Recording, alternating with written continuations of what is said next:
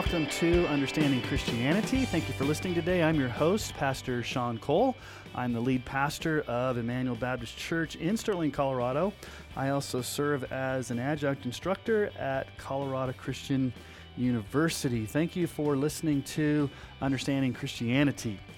Well, I want to give a recap of my experience at the Southern Baptist Convention Annual Meeting two thousand twenty-two in Anaheim, California.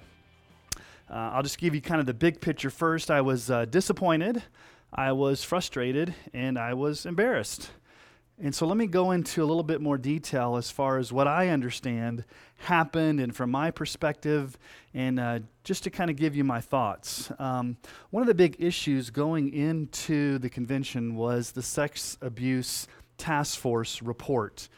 Um, I don't want to go into a lot of detailed background on this because hopefully if you're listening to this, you have some understanding of what's been going on in the S B C. But basically, last year, the messengers at the twenty twenty-one convention in Nashville called for a sex abuse task force to be able to investigate the executive committee of the Southern Baptist Convention and to basically respond to a Houston Chronicle article that came out a few years ago De- describing a lot of about seven hundred different cases of sexual abuse in Southern Baptist churches. And the, the big issue was that pastors and youth pastors and leaders were jumping from church to church and um, committing atrocious acts of sexual predatory um, na- things of that type of nature, and those churches weren't reporting them, and so it was kind of a debacle.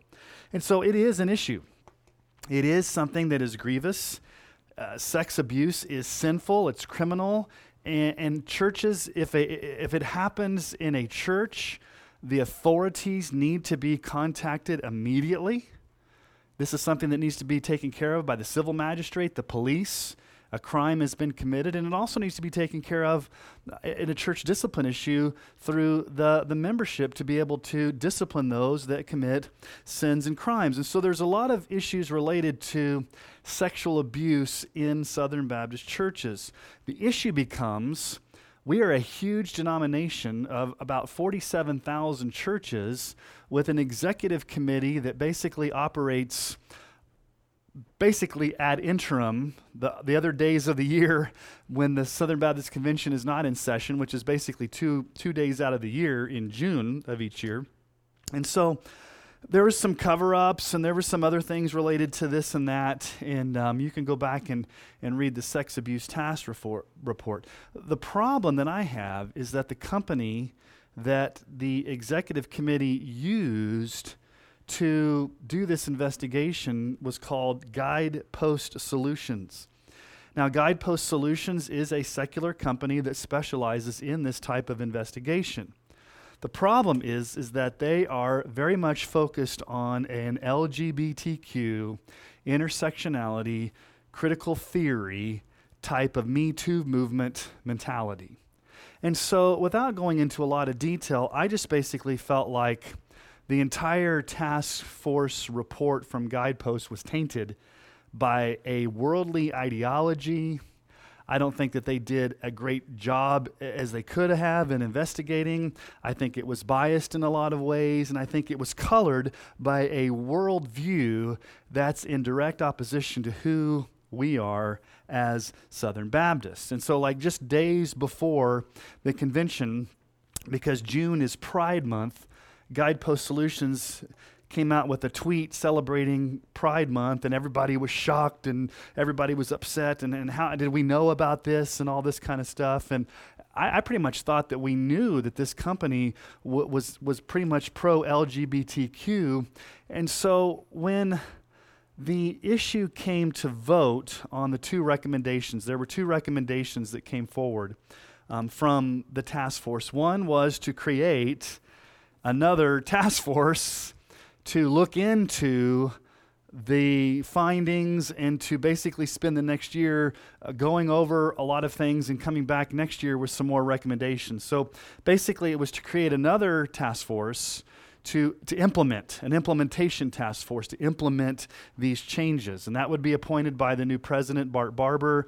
And so there's going to be a creation of a new task force that's going to look over all this information and try to continue to figure out the best way to, to move forward. The other recommendation was to create a database or a website of those that had been either convicted or those that had been, and this is the, the language I had a problem with, credibly charged with crimes.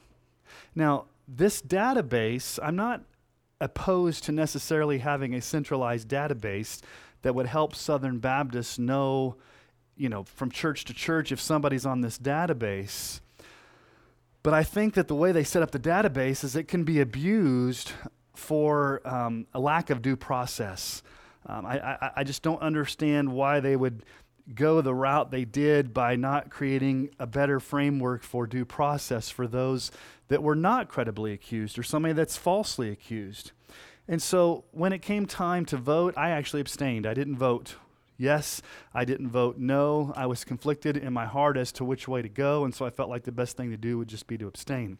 Because I do think there needs to be some type of action taken on sexual abuse within our convention. I think mainly it needs to happen at the local church level, but there is ways that our denomination can help churches, can be a resource to churches, can help them with best practices. But I also struggle with the database because of the issue related to the third party. Uh, who's going to keep this database? Is it going to be Guidepost Solutions? Are we creating another entity? Are we creating um, more bureaucracy at the S B C level? Uh, why do we need a database? Um, you know, you have Uh, sex offender registries in your local area. Uh, you can partner with law enforcement. I know here at our church, we have a lot of people in law enforcement, and so if we have a question, we just ask those people, and they can look that up very quickly and find those things out. And so I just think that the, the database, I'm uncomfortable with it because I think there's possibility for it to be abused and to have people on there that may not be fully Um, guilty, but may have just been falsely accused. And so I don't know if it creates the due process that the Bible speaks about. And so that was the big issue going in. And, and, and of course, it, it, it passed overwhelmingly. Um, the messengers, you know, approved those two motions. And so uh, you can kind of go to the Federalist dot com. Uh, There's a good article there called Southern Baptists Shouldn't Write Blank Checks for S B C Leaders on Sex Abuse. Um, it came out on June thirteenth. Uh, Megan Basham of the Daily Wire has written a very good article where she basically goes into a little bit more depth some some things that weren't reported by the Guidepost Solutions. Uh, hers is called Southern Baptist Me Too Moment. Um, this was from the Daily Wire website, June fourteenth. Megan Basham is a Christian. She writes for Daily Wire. She's a great reporter. Uh, she gives some pretty good insight into that. So you can go read that as well. But the the big issue of the day was the Credentials Committee dealing with Saddleback Church and the ordination of women. And so basically what happened was last year, Saddleback Church, which is an S B C church. I don't know if a lot of people know that, but they are a Southern Baptist church.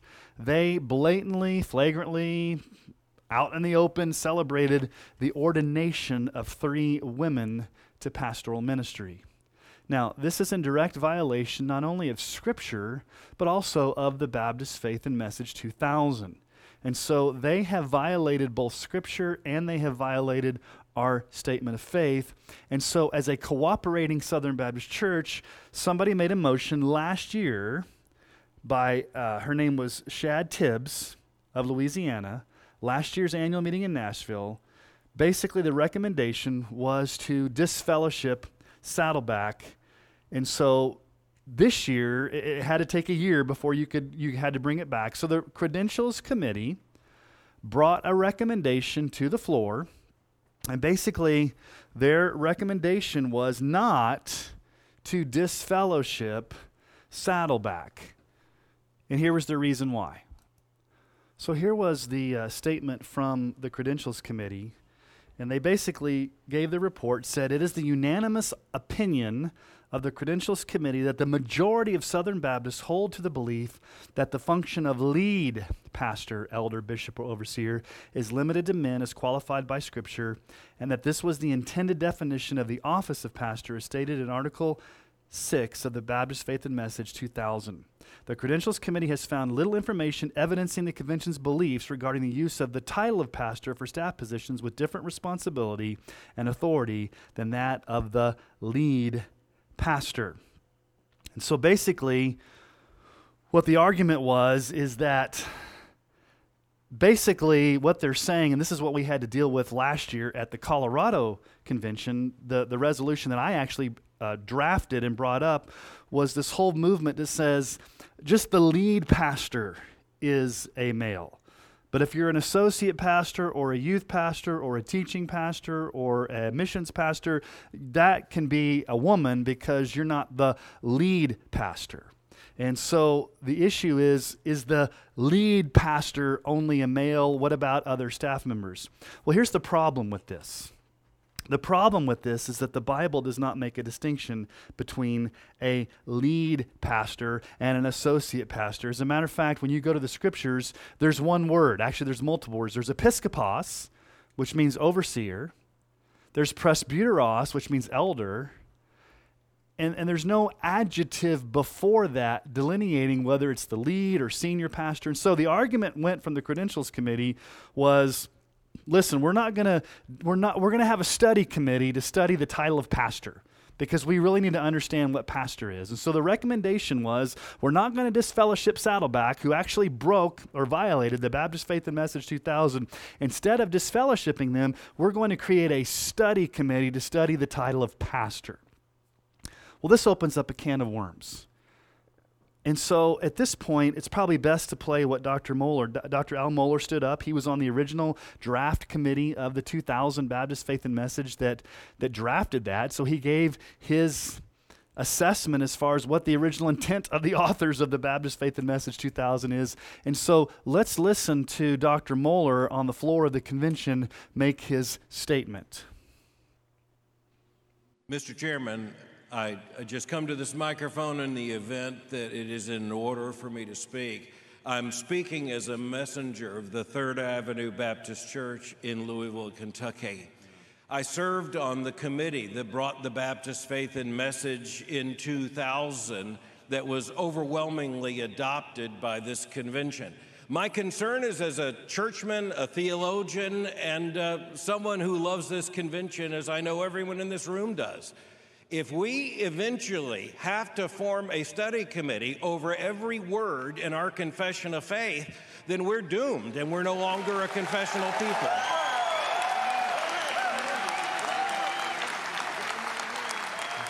Doctor Mohler, yes. Doctor Mohler, would you? He said five. Your, your microphone number five. I recognize you again to continue speaking to this. Thank you, sir. I certainly want to be in order yes, with sir. the rest of this convention. Yes. I appreciate the opportunity. I'll, I'll make this brief. I also appreciate the good work of the Credentials Committee and the spirit in which they bring this. But I am a confessionalist. This is a confessional denomination. We say what we believe in specific words that are the Baptist faith and message. The moment we start to, of necessity, have study committees to decide what the words mean, the words mean what Southern Baptists said in the year two thousand. At that time, the word pastor was used by the committee and adopted by the convention because we were told that is the most easily understood word among Southern Baptists for pastoral teaching leadership. I have to hope we still have that much clarity and that churches that use the word pastor mean it. Mister Chairman, thank you for this opportunity. Is there anyone to speak for? Doctor Mohler, I understand totally. I, to me, I know what pastor means, but in some of our Southern Baptist churches, pastor is a spiritual gift that is given to many people.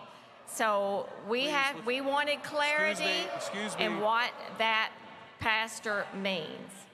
With all due, ladies and gentlemen, with all due respect, that is not how we do our business.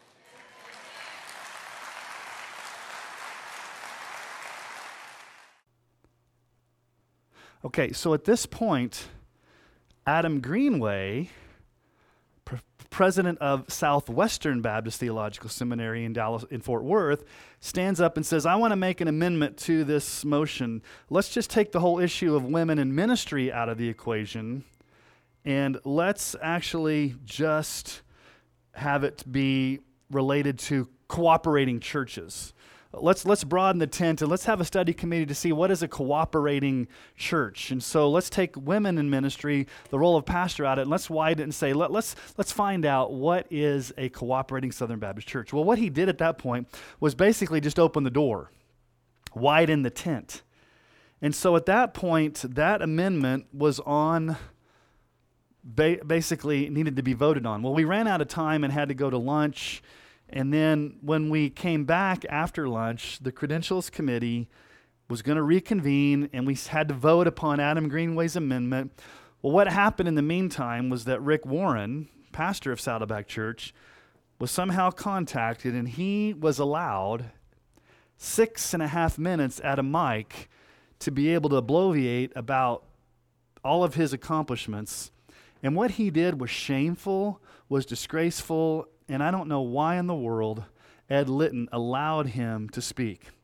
And so this is a six-minute clip, but I think it's very telling. I want you to hear what Rick Warren said to defend himself. And I'll just preempt this. Basically, it's a passive-aggressive swipe at the denomination, basically saying, hey, I'm the largest Southern Baptist church. Look at all the great things I've done. How dare you even think about decredentialing us? We are the biggest, we're the best, and so let's not worry about secondary issues. Let's just focus on doing what we do as Southern Baptists to keep the main thing the main thing. So I'll let you listen to the six-minute clip from Rick Warren.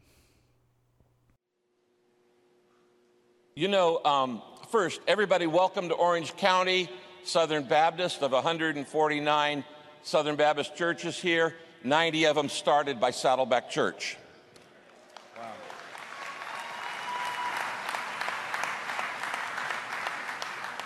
You know, it's customary um, for a, a guy who's about to be hung to let him say his dying words. I have no intention of defending myself. I have taught my kids and grandkids for years, I am most like Christ when I refuse to defend myself. Amen. The Bible says Jesus spoke not a word unto them when Pilate accused him of all kinds of things. So I have no intention. Uh, I have most of you on my mailing list anyway, and I can write you and tell you what I believe about the gift of pastoring as opposite from the office of pastoring. But I'm not here to talk about that.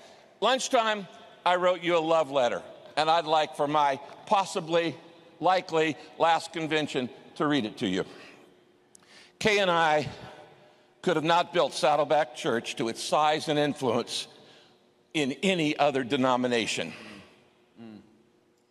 I love Southern Baptist. I am a fourth generation Southern Baptist pastor. My great-grandfather was led to Christ by Charles Spurgeon and sent to America as a church planter. Saddleback was sponsored by the North American Mission Board. I served on the staff of the California State Convention and the Texas State Convention as a teenager. Billy Graham picked me up when I was eighteen and for the next fifty-two years mentored me, because I started at sixteen years old, hired by the California Convention to preach youth revivals, and I had preached, I had preached over one hundred twenty uh, Harvest Crusades before I was twenty. Billy took this long-haired, skinny Californian and mentored me for the next fifty-two years. Here's my love letter to you, because I really am grateful, if this is my last convention. Because of Southern Baptist polity, I was allowed to serve one church for life. That's not possible in most denominations. And, get, grew, and grew it to become the largest church in this convention. Because Southern Baptist gave me a passion for evangelism and mission, we baptized fifty-six thousand six hundred thirty-one new believers. Wow.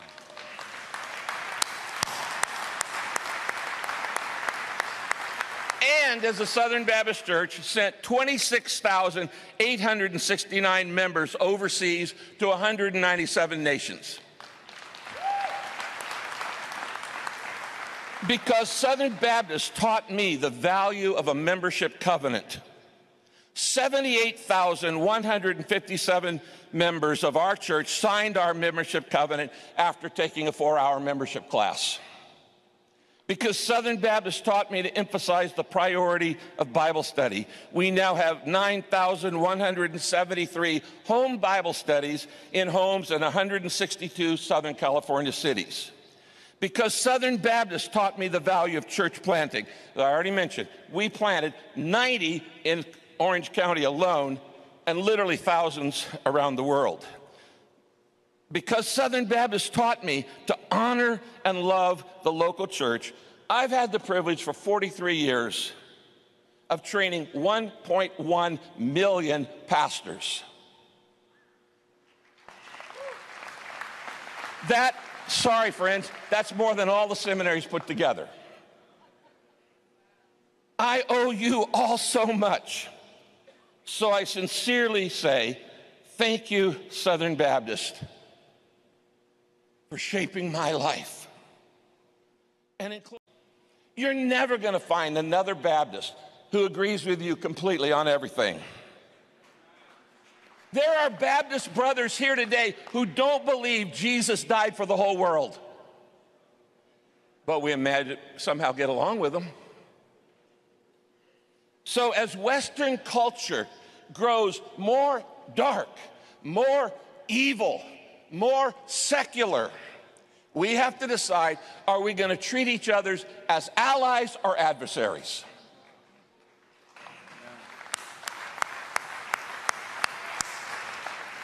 Second, since this is the year two thousand twenty-two, that means we are two thousand twenty-two years from the birth of Christ. Now we know Christ started his ministry at thirty years of age. Luke tells us that. Had a three and a half year ministry. Christ died in A D thirty-three. He was resurrected in A D thirty-three. He gave the Great Commission in A D thirty-three. He sent the Holy Spirit and started the church in A D thirty-three. That means two thousand thirty-three, just eleven years from today, is the two thousandth anniversary of the Great Commission. I hope one of you, because I won't be here next year, will make a resolution that Baptists take the next ten years to finish the task of the Great Commission in our generation before the two thousandth anniversary of the church. Are we going to keep bickering over secondary issues? Or are we going to keep the main thing the main thing? We need to finish the task. And that will make God smile. Thank you, everybody. I love you.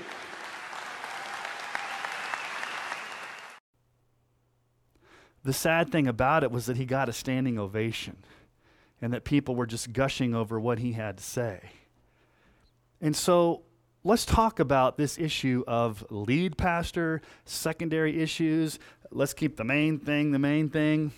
So let's just go to the scriptures because I want to address this head on, because there seems to be a lot of confusion in our denomination over what the Bible says. Let's take the Baptist Faith and Message out of the equation for just a moment.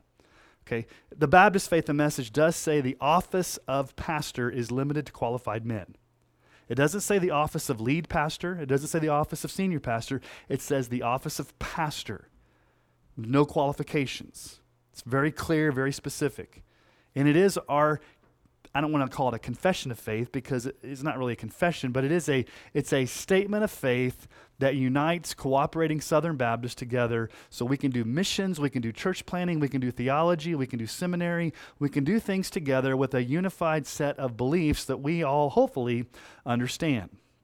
But let's set that aside right now and go to the scriptures. So if you go to First Timothy chapter two, verse eleven through fifteen. Let a woman learn quietly with all submissiveness. I do not permit a woman to teach or to exercise authority over a man. Rather, she's to remain silent. For Adam was formed first, then Eve, And Adam was not deceived, but the woman was deceived and beca- became a transgressor. Yet she will be saved through childbearing if they continue in faith and love and holiness and with self-control. Okay, so let's let's discuss this, this passage of Scripture. Three questions, especially of verse twelve, that we need to ask. Number one, what does the verb permit? When Paul says, I do not permit, what does that mean? Second question, what does it mean Paul does not permit a woman to teach? What does it mean to teach? And then third question, what does it mean to have authority? So let's look at these and, and ask some questions. Number one, the word permit. Is Paul speaking of his opinion, or is he speaking as an apostle on God's authority? If this is inspired Scripture and it is in the text, it is God's ultimate authority. Now, some have tried to explain this word permit by saying it was Paul's personal opinion. It was not binding. It was something that could be followed or not. Others argue that since it's in the present tense, it means that Paul was, was only dealing with a specific point in time in Ephesus, but that it did not have a universal or binding principle for all time. It was just geared towards that culture. I find both these interpretations weak, because oftentimes Paul will use present tense verbs in his texts to command or to give instructions. And are we supposed to say that, well, that was only apl- applicable to those back then? And so that, that's kind of a weak, that's kind of a, a weak gr- gr- uh, argument from grammar. Also, the whole point of personal opinion, where do you draw the line between personal opinion and, and inspired Scripture? When, is, when does Paul stop speaking authoritatively with the, with the inspired text and then give his opinion? So I think the word permit is a binding issue related to his apostolic authority, and it's in written Scripture. So when Paul says, I do not permit something, this is God speaking through Paul in written Scripture, binding upon the church. Okay, second question, what does it mean to teach? Is a woman restricted from all forms of teaching in the church, or only teaching men? Well, obviously no, because Titus tells us that the older women are to teach and to mentor the younger women. In Titus chapter two, verses three through four, older women likewise are to be reverent in behavior, not slanderers or slaves to much wine. They are to teach what is good, and so to train the young women to love their husbands and children. Now, what some have tried to do with this word teach is they're basically saying, what Paul is doing is prohibiting women from teaching heresy or false doctrine. That's what he's forbidding. But he's not forbidding women to teach men if the, if they teach sound theology. So basically what they've done is they, they've kind of, kind of put some qualifiers in there to say what Paul is really addressing is women who teach false doctrine. He's not allowing them to teach false doctrine. But they can teach men as long as they're teaching sound doctrine. Now, that's not in the text. What, what what we need to understand is that in the pastoral epistles, First Timothy, Second Timothy, Titus, the word teach, that Greek word teach, almost always carries the idea of the authoritative doctrinal teaching done by elders slash pastors. If we just got our terminology correct, we, we, we understand the word elder to be the same as pastor. So pastor, bishop, overseer, elder, that's all the same function, and it's all the same office. So probably the best way to do it would be, in today's parlance, would be to call somebody a pastor elder or an elder pastor and, and leave the whole lead or senior or associate out, because that's not in the Scriptures. One of the qualifications for a an, an overseer, an elder, a pastor, First Timothy three two, therefore, an overseer, now that word is episkopos, an overseer, he must be above reproach, the husband of one wife, sober-minded, self-controlled, respectable, able to teach. Able to teach. First Timothy four eleven through thirteen, command and teach these things. Let no one despise you for your youth, but set the believers an example in speech and conduct and love and faith and purity until I come. Devote yourself to the public reading of Scripture, to exhortation, to teaching. Paul is commanding Timothy as the pastor as to what his function is. His function is to publicly read the Scripture, to exhortation, which is preaching, and to teaching, the authoritative instruction of the pastor. First Timothy five seventeen, let the elders, and there's the word presbyteros, and it's in the plural there, let the elders who rule well be considered worthy of double honor, especially those who labor in preaching and teaching. So teaching and preaching is always tied to the role and function of an elder, to a pastor, to an overseer. Second Timothy four two, Paul says, preach the word, be ready in season and out of season. Reprove, rebuke, and exhort with complete patience and teaching. Again, Paul is addressing Timothy as the pastor. Then you go to Titus chapter one, verse nine, and it talks about the, the responsibility of an elder, that an elder must hold firm to the trustworthy word as taught, that he may be able to give instruction in sound doctrine, and also to rebuke those who contradict it. So from the contextual evidence of how the word teaching shows up in the pastoral epistles, First Timothy, Second Timothy, Titus, how that word teaching shows up, it's one of the primary roles of an elder. So it's safe to conclude that when Paul does not permit a woman to teach, in effect, this means any type of doctrinal or theological teaching in the church context over men, that she should not function in the office of an elder slash pastor. She should not be a pastor. She should not even preach or teach when men are present. Okay, third question, what does it mean to have authority? Now, the word have authority is not the normal word Paul uses for authority. It's only used here in the New Testament, and so it's what we call a hapax legama. It means it's a one-time use word, and so sometimes when you have these one-time words that Paul uses, it can create a little bit of lexical confusion. Um, the in, the updated N I V, the New International Version, two thousand eleven, it, it's kind of softened the translation. It basically says, I do not permit a woman to teach or to assume authority over a man. Assume authority. Now, this updated translation assumption means that a woman can't usurp or take the authority away from a man, but, and this is the argument that you're hearing a lot in Southern Baptist churches, if she is under the authority of the elders, or if the lead pastor gives her authority, she can preach or teach if she comes under the authority of the lead slash senior pastor.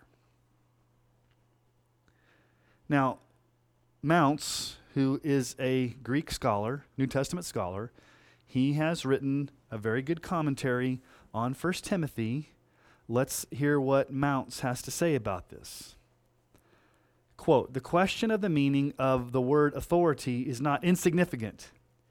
If it means to exercise authority, then Paul is prohibiting any type of authoritative teaching that places a woman over a man. If it means to domineer in a negative sense, then it is prohibiting a certain type of authoritative teaching, one that is administered in a negative, domineering, coercive way, thus leaving the door open for women to exercise teaching authority in a proper way over men. The parallel of the Greek word have authority combined with the Greek word for teaching suggests that it is a positive term. It seems doubtful that Paul would prohibit only women and not men from teaching in a coercive way, especially since the text only names male opponents. Okay, so here's the, he, he's addressing an argument that some in modern scholarship have had.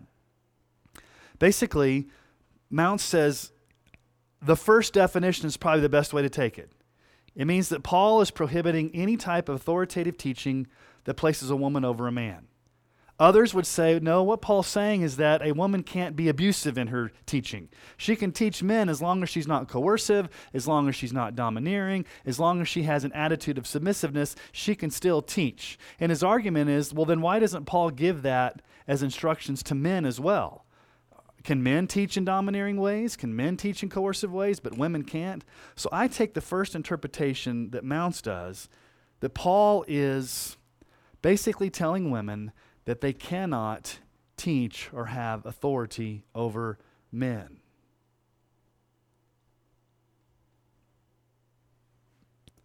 Now let's get to another question, because there's the, the lexical material, the exegetical dis- discussion here, the big question that is raised today is, does this verse apply today? Does it have a universal apl- application to all churches at all times, regardless of culture? Or was this only for the Ephesian church during Paul's day, where he was addressing a specific problem? In other words, was this instruction just given to Paul and Timothy in the Ephesus, the church in Ephesus, or is this a binding command all time? Now, the entire New Testament is written to address specific issues that were going on in local churches. Okay, so that's it's it's called the occasion of the letter.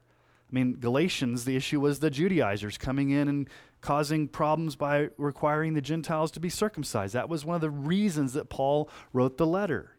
You've got the book of Philippians, where two ladies were not getting along, and Paul's writing from prison, and he, he's addressing a specific issue. So yes, a lot of Paul's writings have specific issues that he's addressing, but that doesn't mean that those issues were only applicable to them and not have a wider universal application to us in all times.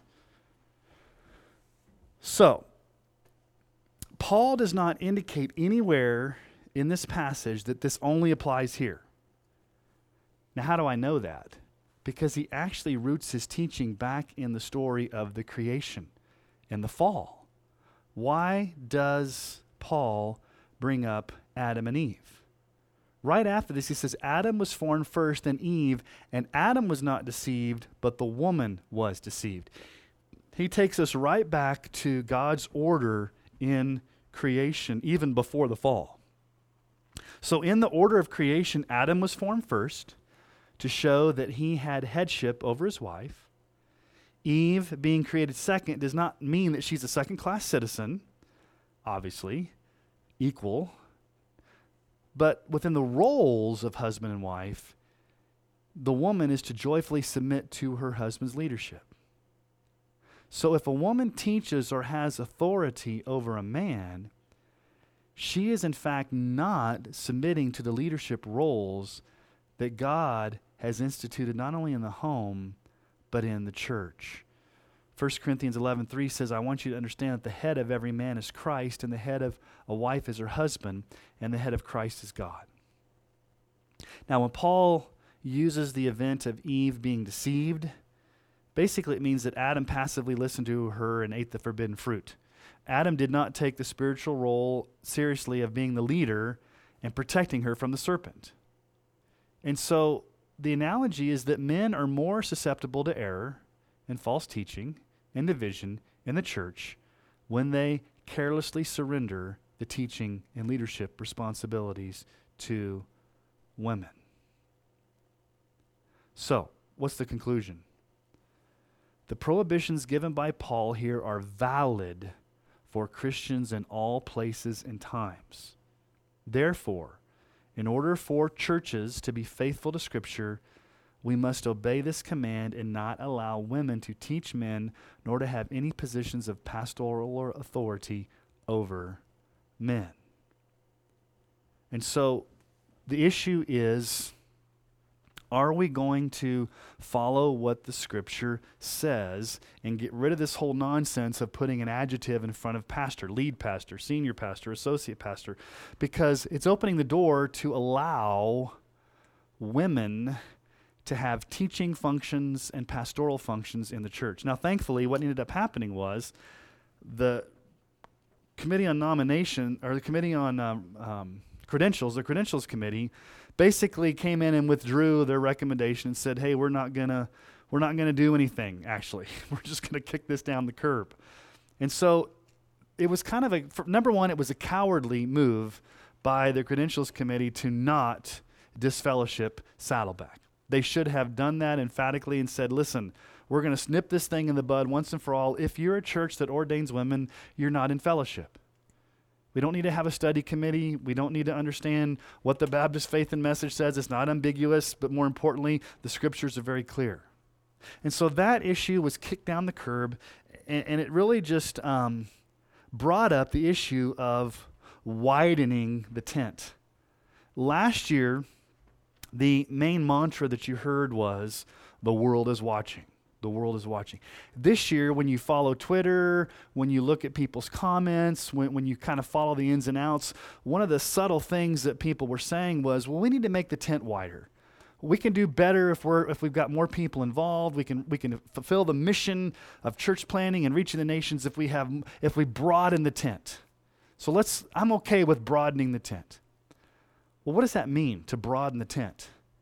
Does that mean that we begin to allow women to be pastors? Is that broadening the tent? Because I think that's what some in the S B C want to have happen. They would have no problem with female pastors teaching and preaching on the Lord's Day. They're, a matter of fact, they're, they're kind of embarrassed that we have a, a standpoint in our doctrinal statement that prevents women from holding the position of pastor. And so I think you're going to be seeing this whole movement to widen the tent. Let's make this issue. Well, why are we arguing about secondary issues? Well, let's talk about that. Why are we arguing about secondary issues? Just because an issue is secondary does not mean that it's vitally important. Now, let me just describe to you how we approach this at our church, Emmanuel Baptist Church here in Sterling, Colorado. We have what's called dogma, doctrines, and preferences. Okay, dogma are those absolute essentials that one must believe in order to be an Orthodox, historic Christian. If you deviate from any of the dogma, you are no longer a Christian. You're moving into heresy. You're moving into false teaching. These would be things like the authority of Scripture, the Trinity, the deity of Christ, the sinlessness of Christ, the virgin birth, the resurrection from the dead, Jesus is the only way of salvation. Salvation by grace alone, through faith alone, in Christ alone. The reality of heaven and hell. The, the second coming, the finality of judgment. Th- those absolute essentials that have bound Christians together for centuries that are the absolute dogma of what we must believe. Now, the next level is doctrines.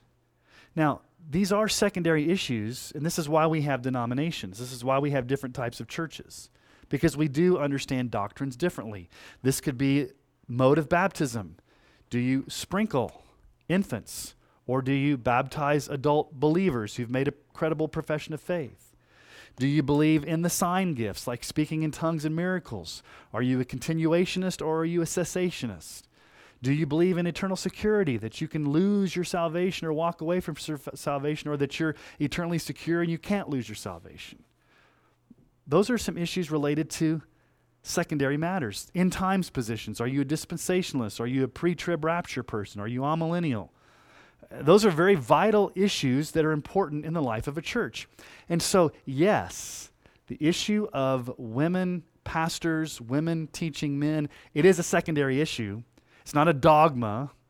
It's not something that's going to affect your eternal salvation, but it is vitally important if churches are going to cooperate together for mission and for theological education. And here's why it's so important that we hold to this. This is a trickle-down issue. I want to know, as a Southern Baptist church, that if I'm sending my money to a Southern Baptist seminary, that that seminary is teaching their young pastors that when they go out and pastor churches, the role and function of pastor is relegated to men.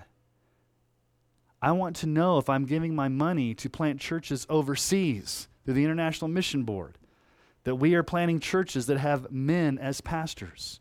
If we're going to be planting churches here in North America, I want to know that my money is being being used to plant churches with only male pastors. And so, yes, it's a secondary issue, but it's also a stewardship issue. How do we steward our money through the cooperative program to be able to make sure that we're like-minded when we go out on the mission? Here's one of the things that frustrates me that you're hearing a lot. It's all about the mission. The mission is the mission is more important than theology. Let's keep the main thing the main thing, and let's not worry about secondary issues. Here's the problem with that statement. How do you define and clarify and have unity over the mission if you don't know the theology behind what you're doing? You see, theology comes first. Theology is what unites us first and foremost to accomplish the mission. I said this to one of my pastor friends. as we were talking about the things related to the convention, I said, here's a very three very important questions that if we can't answer these questions, we're in a major world of trouble. First question, what is the gospel? Second question, what is the church? Third question, what is the mission? If we can't have unity on what is a Christian, what is the gospel, what is a church, what's the mission, if we can't answer those, then we're going to go all over the map as far as what we do. And so, yes, we can give lip service to the mission being the Great Commission, but what type of church are you planting? What type of elder are you placing in leadership at your church? What type of gospel are you preaching? What type of church are you building? One of the S B C elite persons, I won't mention names in this, but his Twitter, and it was followed a lot, a lot of people liked it, and seminary pre- presidents liked it.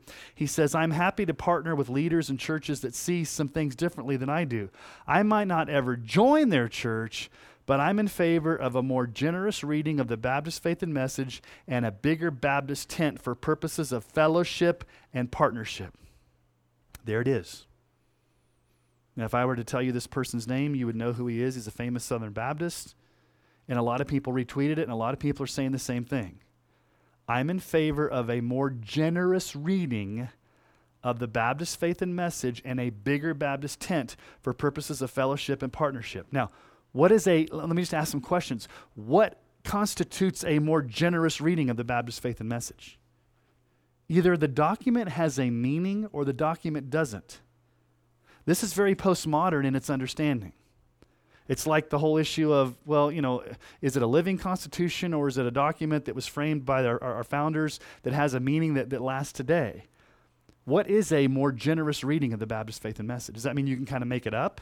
Does that mean there's not a consensus? And, and what does a bigger Baptist tent look like for the purposes of fellowship and partnership? Now, let me just say something. I pray almost every Wednesday with six other pastors in our area. I pray with the pastor of First Baptist Church, which is an American Baptist church. Pastor of the I pray with the pastor of the Foursquare Church, which is more charismatic. Pastor of the Berean Church, which is more like a Bible church, dispensationalist. I pray with the pastor of the Nazarene Church, which is definitely different in theology. The pastor of the Assembly of God Church, and the pastor of an evangelical free church. We pray weekly. We have fellowship. I love these men. We've prayed together for years. We have great fellowship. Sometimes we've done some joint worship services together in our community where everybody gets together to worship for a night of praise.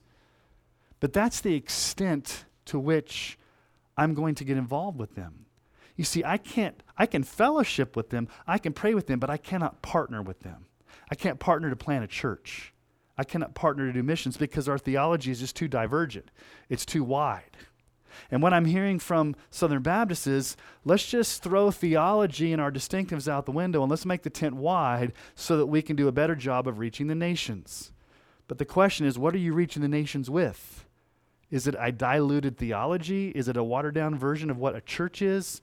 Is it taking away the, the essentials of what it means to be a pastor? And so that was a huge issue. Now, one of the issues that was also came up was that somebody asked for the North American Mission Board to be audited because there's a lot of issues with the North American Mission Board as far as they have all this money and all these resources, and, and all, it's almost like it's the slush fund for the Southern Baptist Convention. And, and so they denied any type of audit, forensic audit of the North American Mission Board. So again, entities not being held accountable, basically, you know, messengers not being allowed to ask questions, things like that. One of the things that bothered me was that the executive committee also fired its old um, legal counsel, its old attorneys, the, the, the Southern Baptist attorneys we've had for years, because they felt like they were part of the problem with the Sex Abuse Task Force and, and all that type of stuff. So they needed to, to fire the old attorneys that the Southern Baptist Convention has had for years, and they hired this new group, this new law firm, and this new law firm does embrace gay pride. It is an L G B T-friendly law firm. And I have problems with that because it seems like every time we turn around, we are partnering with firms that do not have the same worldview that we have as Southern Baptists. Now, I know you have to have secular entities to work for. You've got to have legal counsel. You've got to have attorneys. You've got to have, um, you know, consultants and things like that that, that, that are secular. But you, you have to tell me that of all of the law firms and all of the um, investigative committees and investigative companies that are out there, you can't find some that have Judeo-Christian values that align more readily with Southern Baptist. Why in the world do we need to have our new lawyers be L G B T friendly? And, and and one of the ladies that was the, the lawyer, obviously she's not in favor of that, but she stood up and talked about how she wants to be salt and light in her workplace, and that's fine. Yeah, we want you to be salt and light in your workplace. Yeah, we know a lot of Southern Baptists work in secular places, and we want to be salt and light, but that's not the question. That's not the issue. The issue is not, should you be salt and light in your workplace? The issue is, should the Southern Baptist Convention make a partnership to have legal counsel with a firm that is L G B T affirming? And see, here's the fruit. When you have the past president, J D Greer, and the in the in the second past, well, J D Greer and then Ed Litton, both say publicly the Bible whispers about homosexual sin. When you start saying that over and over again, that type of mentality seeps into the thought process of the decision-making at the highest level. One of the big issues also was there was a motion to defund the E R L C, the Ethics and Religious Liberty Commission. And I saw people that thought this was a hostile resolution, a hostile motion. I didn't at all. We we haven't funded the E R L C since two thousand nineteen. I think they should be abolished. I, I see no reason for them. They've caused more conflict. They've caused more confusion. They do not speak on behalf of most Southern Baptists. As a matter of fact, they've done things that are against the will of the messengers. I think it needs to be abolished. It needs to be defunded. I think the S B C would be a whole lot better shape if they just got rid of the Ethics and Religious Liberty Commission, but that did not pass, obviously. And then all the conservative candidates lost, which was not a huge surprise. Uh, Voddie Baucham did not win, president of the Pastors Conference. Tom Ascol did not win in the runoff. As a matter of fact, it was like sixty-two percent to thirty-eight percent that he lost to Bart Barber. And so none of the candidates that I voted for um, got elected. And one of the issues related to that is um, location. Location. I think the turnout was lower because it was in Anaheim, California. I mean, let's just face it. With gas prices as high as they are, with airline tickets as high as they are, with hotel costs as high as they are, food costs, it, it costs a lot of money for your average Southern Baptist to travel to Anaheim. And so because it was so far west and because it was so expensive, I think you had less of a turnout than if it would have been like in Nashville or in Dallas or in Atlanta or someplace that's like in the south or the, or the southeast. Now, next year it's in New Orleans, and I think the turnout will be better. But I just think that when you look around, you have a lot of NAMM church planners. You have a lot of denominational employees. You have a lot of people that are part of the system there voting to keep the system in place. And so your average church member that drives or flies miles to come, this was the most frustrating thing. The, the average Southern Baptist who paid for it on their own dime to come and to be heard, the platform did not really allow dissenting voices to be heard. They were stifled. Sometimes mics were shut off. Conversation was killed, but yet those that were on the side of the platform were allowed to stand up and to bloviate and to talk as long as they wanted to and say whatever they wanted to, and there was no point of order to tell them that they needed to stop. And so there was just a lot of inconsistencies in the way that the platform treated the average Southern Baptist. And so the question asked, like, why do you even go? I mean, why go subject yourself to that? Why go to a convention where you're spending all this money and you're in a big room and you're not going to be heard? I mean, I, I, I talked to a few pastors afterwards, um, not even from my own state, but guys that, you know, I have connections with. One guy was a podcast listener. He came up. I talked to him for a long time, and I can't tell you how many pastors were frustrated that they didn't feel like they had a voice or would be heard, and, and wondered why they spent all this money to come across to, to Anaheim. And most of them came to vote for Tom Ascol, and obviously that didn't happen. The biggest issue, I think, that's facing the Southern Baptist Convention is the issue of pragmatism. I think there's a progressive liberal drift. There's a drift. I don't think it's full-blown liberal. I think there are some within the convention that would like to see it go that way, but I think the vast majority of Southern Baptist churches are not liberal. And sadly, those vast majority of Southern Baptist churches don't send messengers. They just kind of trust the system. They trust their leaders. Ignorance is bliss. They continue giving money to the cooperative program because they, they all this time they've trusted the leadership.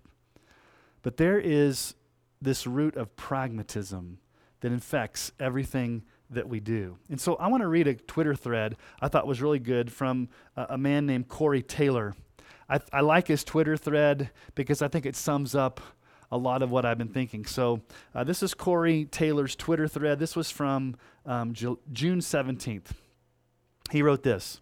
I'll just read the, the thread. It is fairly obvious to many that the S B C is becoming more and more worldly in their approach to things. Unlike some, I don't think that drift is happening because of liberalism. I think the parties involved genuinely believe that they are conservative. That's why they so often respond to charges by pointing to orthodox positions that they believe. The true issues underlying all of this is pragmatism. That's why the first thing that is said about conflict isn't what does the Bible say, but instead, the world is watching. It's why someone like Rick Warren, whose purpose-driven, seeker-sensitive approach has done untold damage in the modern church by filling the deep end of the Christianity pool with cement to make everything seem shallow, is given a platform to lionize himself at the annual meeting, even as he's literally being accused rightly of being out of alignment with the Baptist Faith and Message. Even when they disagree theologically, the pragmatics see him as a model rather than a warning. That's why S B C Twitter is filled with praises for him, even though we quote-unquote disagree. The S B C is in trouble because it's filled with pragmatic men who are willing to veer from sound practice for the sake of relevancy, which they call, quote, reaching the lost. And when conflict arises, they, the gut reaction is not returning to Scripture, it's widening the tent. We've been so focused on numerical growth that we've neglected spiritual growth, which is partly because it's hard to quantify that in order to boast about it at annual meetings. But it's also because big numbers lead to big giving. Again, pragmatism. I love the S B C. I was saved in an S B C church. I was educated in an S B C seminary. I currently serve as an elder in an S B C church. But I'm not blind to the S B C's problems. And I see huge issues on the horizon because we are more pragmatic than we are biblical. There are those who strenuously deny that there is a drift in the S B C. And they are wrong. It is not a liberal drift, but it's a pragmatic and worldly one for sure. And I fear that we're fast approaching the point where we'll be too far gone to stop the inevitable collapse. To use an analogy, if you're on an unmoored boat and your eyes are always on the horizon, quote unquote, the world is watching, you're not going to realize how far from shore you are. Incremental steps like allowing women to preach, denying that same-sex attraction is a sin, et cetera are all evidences of this. I'm nobody, particularly in an S B C filled with men climbing over one another to ascend to the upper echelons of the S B C.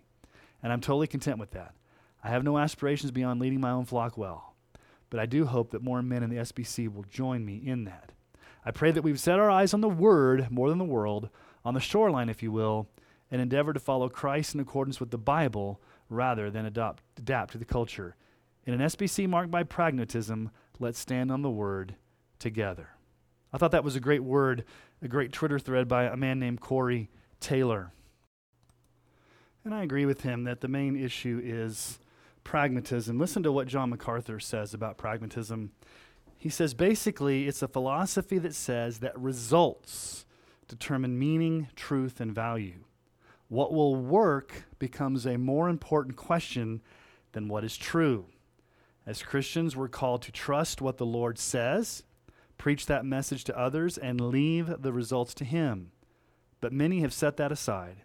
Seeking relevancy and success, they've welcomed the pragmatic approach and have received the proverbial Trojan horse.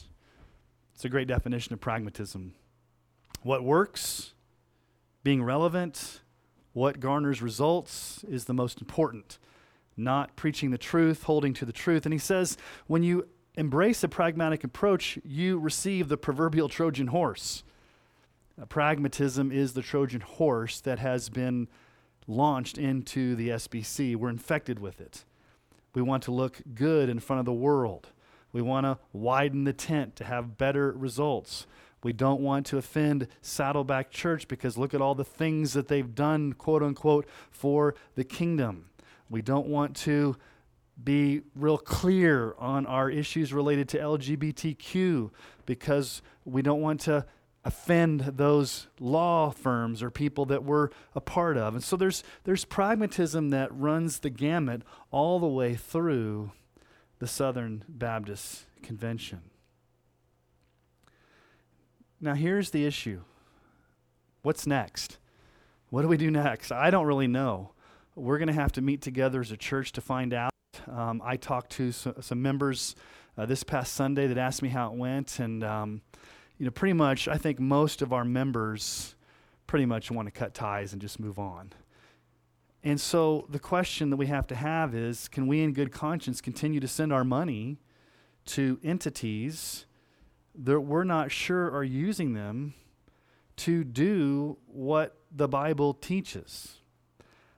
I predict, maybe not this year, but if the trend continues, that about twenty to twenty-five percent of the churches that are like-minded like us are either going to cut cords altogether or going to slowly or maybe quickly stop giving to the cooperative program. And once you have twenty-five percent of conservative, strong biblical churches cutting ties, those churches have served as an anchor to keep the convention moored to biblical truth. Once you cut that anchor, then the drift is no longer a drift. It is a precipitous fall downward into liberalism. Right now, I think you have enough churches holding the mooring, holding the foundation. But once those churches start leaving, then all you're going to have left are the more progressive churches, and then it's going to be easier to move down that path. And so as a church, we're going to spend some time in prayer and probably maybe even fasting to determine what our next steps are. We are not beholden to a denomination. God can do his work without the Southern Baptist Convention. God has placed us in a position to be able to steward his money the best way we see fit. And so we need to pray about what that looks like for us as a church. And so I would encourage you, if you're a listener and you are part of the Southern Baptist Convention, you're a pastor, prayerfully consider what your next steps are going to be. Listen to your church members, spend time in prayer.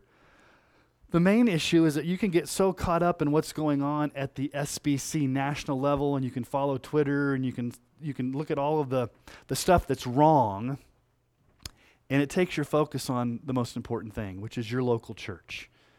Your local church. My responsibility is to shepherd and pastor and lead and love Emmanuel Baptist Church and the people that God has entrusted us here as elders, and to proclaim the truth faithfully week in and week out, and to make disciples. And so if that means that we don't participate in doing that with the S B C, then that may be where God leads us. But we want to do, first and foremost, what is going to bring the most glory to God and be the most faithful to his scripture. Not whether or not the world is watching, not widen the tent to let anybody come in, not what brings the best results, not to be driven by pragmatism, but to be driven by what brings the most glory to God and what's the most faithful to his scripture. So those are my reflections on the S B C twenty twenty-two Anaheim. It was a good time for me to visit my son. My son lives out there. He's a graduate student at California Baptist University, and I was able to spend a couple of nights with him, and that was a wonderful time. And then I got to reconnect with some pastor friends and, and for a time of encouragement. So the fellowship w- was great, um, but the events that happened related to the convention business uh, were concerning. So please be in prayer for the Southern Baptist Convention. Thank you for listening. May you keep your eyes fixed on Jesus.